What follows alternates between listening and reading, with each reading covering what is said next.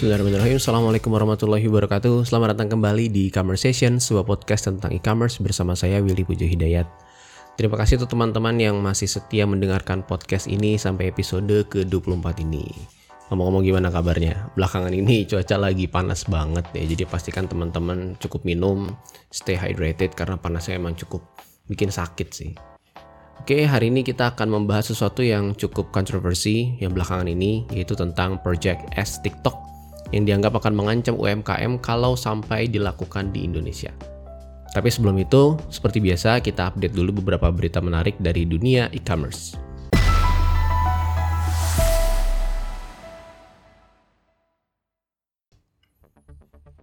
Yang pertama datang dari Lazada yang mendapatkan suntikan dana 12,6 triliun dari Alibaba. Ya ini udah keprediksi ya, saya sudah saya sampaikan juga di episode podcast sebelumnya. Jadi sejak Alibaba memecah bisnisnya menjadi beberapa kategori, Lazada sebagai bagian dari Alibaba Group juga pasti akan kecipratan dana terkait implementasi strategi ini. Dan Shopee harus siap-siap ya, kayaknya bakal ada terobosan-terobosan baru dari Lazada. Yang kedua datang dari pemerintah yang membatasi impor barang dari e-commerce luar negeri.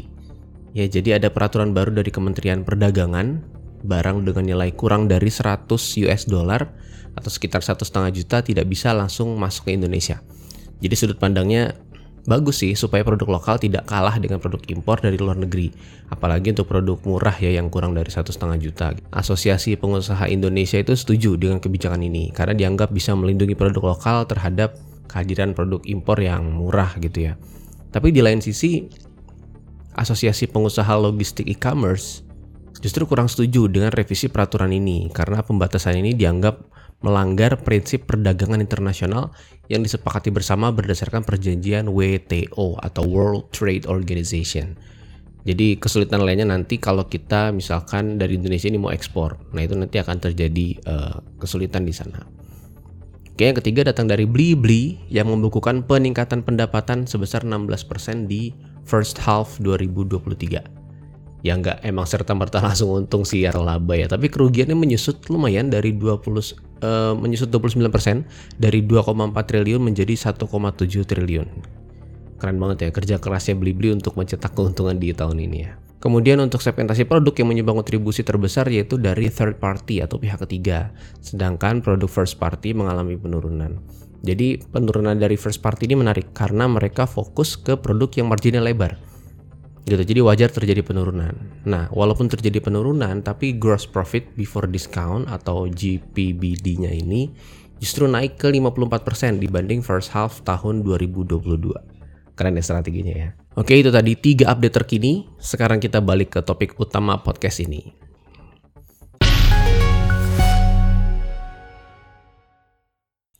Belakangan ini dunia bisnis online lagi rame banget membahas seputar tindak tanduk dari raja sosial media, yes TikTok ya. Jadi terlepas dari panasnya persaingan antara Twitter dan thread Instagram ya, yang terakhir malah udah jadi X bahkan, emang ada-ada aja Bang Elon ya. TikTok ini fokus untuk mengejar sesuatu yang mungkin tidak diharapkan terjadi. Di Inggris, TikTok meluncurkan fitur yang namanya Trendy Beat jadi fitur ini memungkinkan para pengguna TikTok untuk berbelanja langsung produk seperti aksesori kecil-kecil atau perintilan langsung dari aplikasi atau in-app shopping. Kedengarannya sih wajar ya, namun yang jadi perhatian adalah ternyata item-item ini yang dijual di Trendy Beat itu, itu adalah item populer yang ramai dibeli di TikTok. Nah yang menarik adalah TikTok ini tidak mengarahkan produk tersebut ke seller TikTok, melainkan langsung ke platform. Jadi TikToknya juga jualan. Jadi kalau teman-teman melakukan pembelian di sana, maka teman-teman bukan membeli dari TikTok seller, melainkan langsung dari TikToknya langsung. Ya, bayanginnya gini. Jadi anggaplah saya punya lapak jualan di TikTok ya, jualan kaos. Ternyata lapak saya rame nih, volume transaksinya tinggi. Nah TikTok ngeliat ini sebagai peluang nih.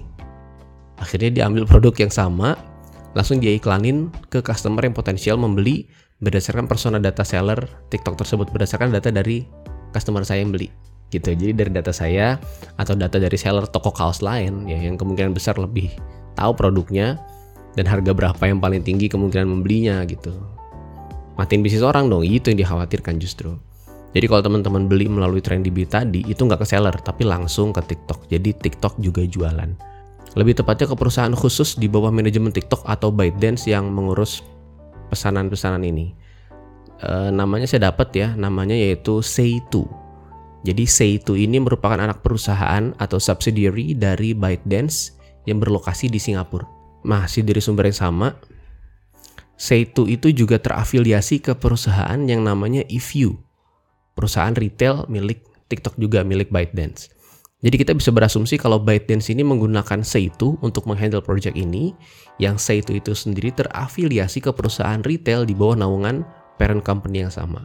Gila ya. Jadi secara bisnis TikTok atau ByteDance ini sudah punya ekosistemnya. Jadi marketnya ada di TikTok, yang handle orderan ada di Seitu, yang memproses orderan sampai dikirim barangnya itu if you gitu. Paham ya alurnya ya? Oke, sekarang kita bertanya-tanya, kenapa sih kok TikTok tega tega melakukan ini gitu ya? Di episode ke-20 saya pernah bahas tentang Shoptainment. Teman-teman boleh cek ke episode 20 podcast ini. Jadi Shoptainment itu tentang entertaining as a new shopping. Jadi bisa mampir ke halaman podcast ini dan pilih episode ke-20 terus dengerin deh. Singkat cerita, Shoptainment itu adalah istilah yang dimunculkan oleh eh, Anderson Horowitz terkait membeli dengan tujuan mendapatkan kesenangan. Nah, salah satu trigger dari Shoptainment itu adalah live streaming shopping melalui sosial media untuk produk-produk fashion dan produk-produk yang unik-unik. Jadi kalau teman-teman belum tahu, di US itu ada aplikasi yang viral banget namanya Timu. T-E-M-U ya bacanya Timu. Sebuah aplikasi yang sebetulnya konsepnya sederhana. Mereka cuma jualan produk recehan sekitar satuan dolar yang personalized. Artinya Temu memunculkan produk unik ini berdasarkan dari data pelanggan atau interaksi dia terhadap produk lain. Bisa dibilang AI nggak sih? Ya mungkin bisa ya, tapi lebih ke mungkin machine learning ya untuk mempelajari behavior dan interest penggunanya dan akhirnya menampilkan produk serupa dan sesuai dengan interest dan data personalized tadi. Hasilnya luar biasa. Temu sendiri atau Timo itu diklaim mendapatkan revenue atau GMV sebesar 192 juta dolar dari periode September 2022 sampai Januari 2023. Yang estimasinya sampai akhir tahun ini bisa mencapai 1 miliar dolar. Gila ya. Nah, Timo itu aplikasi dari namanya Pinduoduo atau PDD. Jadi PDD ini adalah jual aplikasi perintilan dari Cina ya, dengan lebih dari 100 juta unduhan aplikasi. Bisa generate GMV sampai 1 miliar dolar atau sekitar 15 triliun. Kemudian ada juga yang namanya Shane, S H E I N. Jadi kalau diurutkan aplikasi mobil shopping yang paling banyak di-download di US sepanjang tahun 2022, maka Shane ini ada di peringkat kedua Yes, kedua teman-teman setelah Amazon. Walmart, eBay itu jauh. Shane dulu ya. Kenapa Shane begitu ramai di US? Shane itu jualan fashion yang bagus, unik dan tentunya harga miring ya dari China. Yang saya baca sih dia menjual produk yang mirip dengan teman-teman bisa temui di Zara. Mirip banget. Namun dengan harga 70% lebih murah. Siapa yang mau lawan gitu ya. Apalagi di era sosial media kayak gini, semua orang mengutamakan penampilan ya. Nah, maka Shane bisa jadi solusi. Omsetnya gimana? Omsetnya dari Washington Journal dikatakan revenue-nya tahun 2022 itu sebesar 23 miliar dolar atau sekitar 33 triliun rupiah. Dengan kue sebesar itu ya dari Temu dan Shane ya masa iya gitu TikTok sebagai raja sosial media tidak melakukan hal serupa. Dan bener aja kan dan Project S ini menjadi salah satu cara TikTok untuk juga mengambil kue sebesar itu. Bedanya mungkin dia nggak langsung ke US ya tapi ke UK dulu. Ya namanya juga pilot project. Kalau sukses baru mereka bisa masuk ke target market mereka sebetulnya. Indonesia termasuk target market mereka nggak?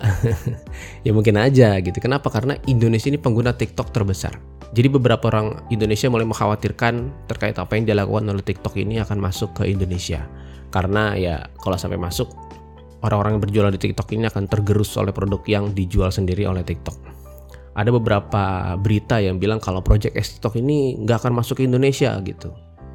Jadi gini, pengguna TikTok ya se-Asia Tenggara aja ada 325 juta orang. Indonesia adalah pengguna TikTok terbesar se-Asia Tenggara, bahkan sedunia. Berdasarkan data dari Oberlo tahun 2023, pengguna TikTok di Indonesia ini mencapai 113 juta orang. Ada di posisi kedua setelah Amerika. Amerika 116, kita 113 juta. Baru disusul oleh Brazil, Meksiko, Rusia, dan segala macam. Jadi, kalau Asia Tenggara aja ada 325 juta dan Indonesia ada udah sepertiganya, masa iya Indonesia nggak jadi target untuk Project S ini gitu? Menteri Koperasi dan UMKM Pak Teten Mas Duki dalam kutipan berita CNBC itu bilang kalau Project S ini dipastikan tidak akan masuk ke Indonesia. Jadi kalau dilihat dari beritanya, orang-orang TikTok ini, orang-orang TikTok Indonesia ini sudah meeting sama Pak Kemenkop dan UMKM untuk bahas Project S TikTok ini. Dibilang katanya nggak bakal lah diimplementasikan di Indonesia gitu kan. Tapi kan balik lagi ya, ya apa iya gitu. Ratusan juta pengguna bos, triliunan transaksi gitu. GMV TikTok 2022 di Asia Tenggara aja itu 68 triliun. Dan Indonesia sepertiganya pengguna terbesar se-Asia Tenggara marketnya potensial banget kan. Secara pribadi saya agak agak berat ya kalau bilang TikTok Project S ini nggak bakal diimplementasi di Indonesia sih.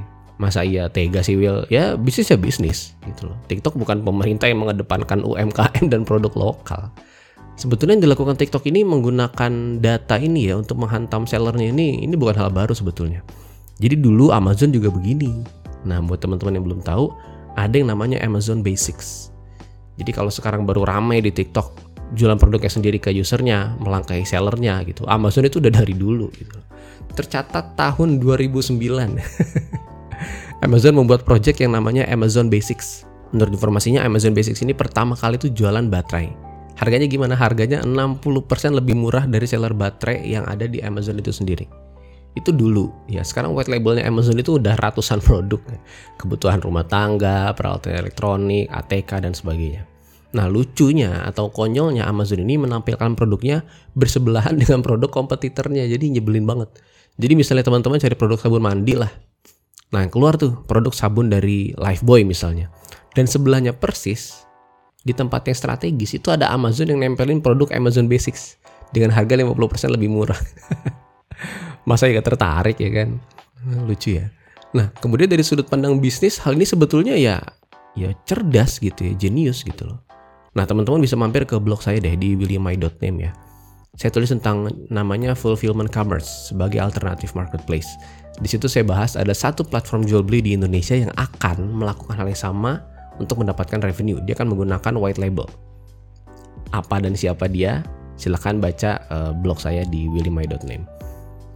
Balik lagi ya. Nah, karena Amazon ini pemilik platform, jadi kesannya nggak fair dong dan nggak peduli banget sama sellernya gitu loh di kalangan para pegiat bisnis online, kita punya anekdot sebetulnya buat kelakuan kayak gini Amazon ya. Your margin is my opportunity gitu kata Amazon. Jadi artinya kurang lebih margin kamu itu peluang untuk saya gitu. Jadi kalau kamu cuan dari jualan produk di platform Amazon, ya Amazon juga bakal lihat produk yang sama gitu di tempat yang kamu jualan juga. ya kan tinggal jangan dibeli aja Will, ya bener. Tapi kan kalau kita dari sudut pandang customer kan pada dasarnya ya kalau ada yang lebih murah untuk produk yang sama kualitasnya atau nggak jauh-jauh banget ya kenapa enggak gitu. Kita nggak bisa maksa customer untuk loyal sama produk kita. Dan lagi juga itu transaksinya kan di Amazon gitu ya. Jadi dia yang punya platform gitu. Jadi lu punya platform lu punya kuasa. User base-nya udah banyak banget ya. Amazon Prime itu udah 157 juta orang tahun 2022 jadi Amazon bisa aja tuh nyelipin produk white label dia kan sebagai fitur dari Amazon Basics dengan segala kelebihannya gitu. Pengiriman lebih cepat, gratis ongkir dan segala macam gitu ya. Kacau ya. Nah terus semua orang bertanya-tanya gitu. Solusinya apa? Terus gimana dong?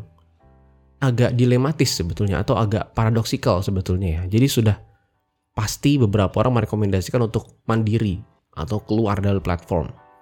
Tapi di lain sisi kalau nggak ada platform kita mau jualan ke mana? Karena trafficnya banyak di sana gitu ya. Jadi kalau kita sinergikan mungkin bisa. Tetap live TikTok tapi diarahinnya pembeliannya ke website kita. Dengan promo-promo yang lebih menarik. Jadi kita independen. Data pelanggan kita yang pegang data pembelian kita yang pegang dan lain-lain.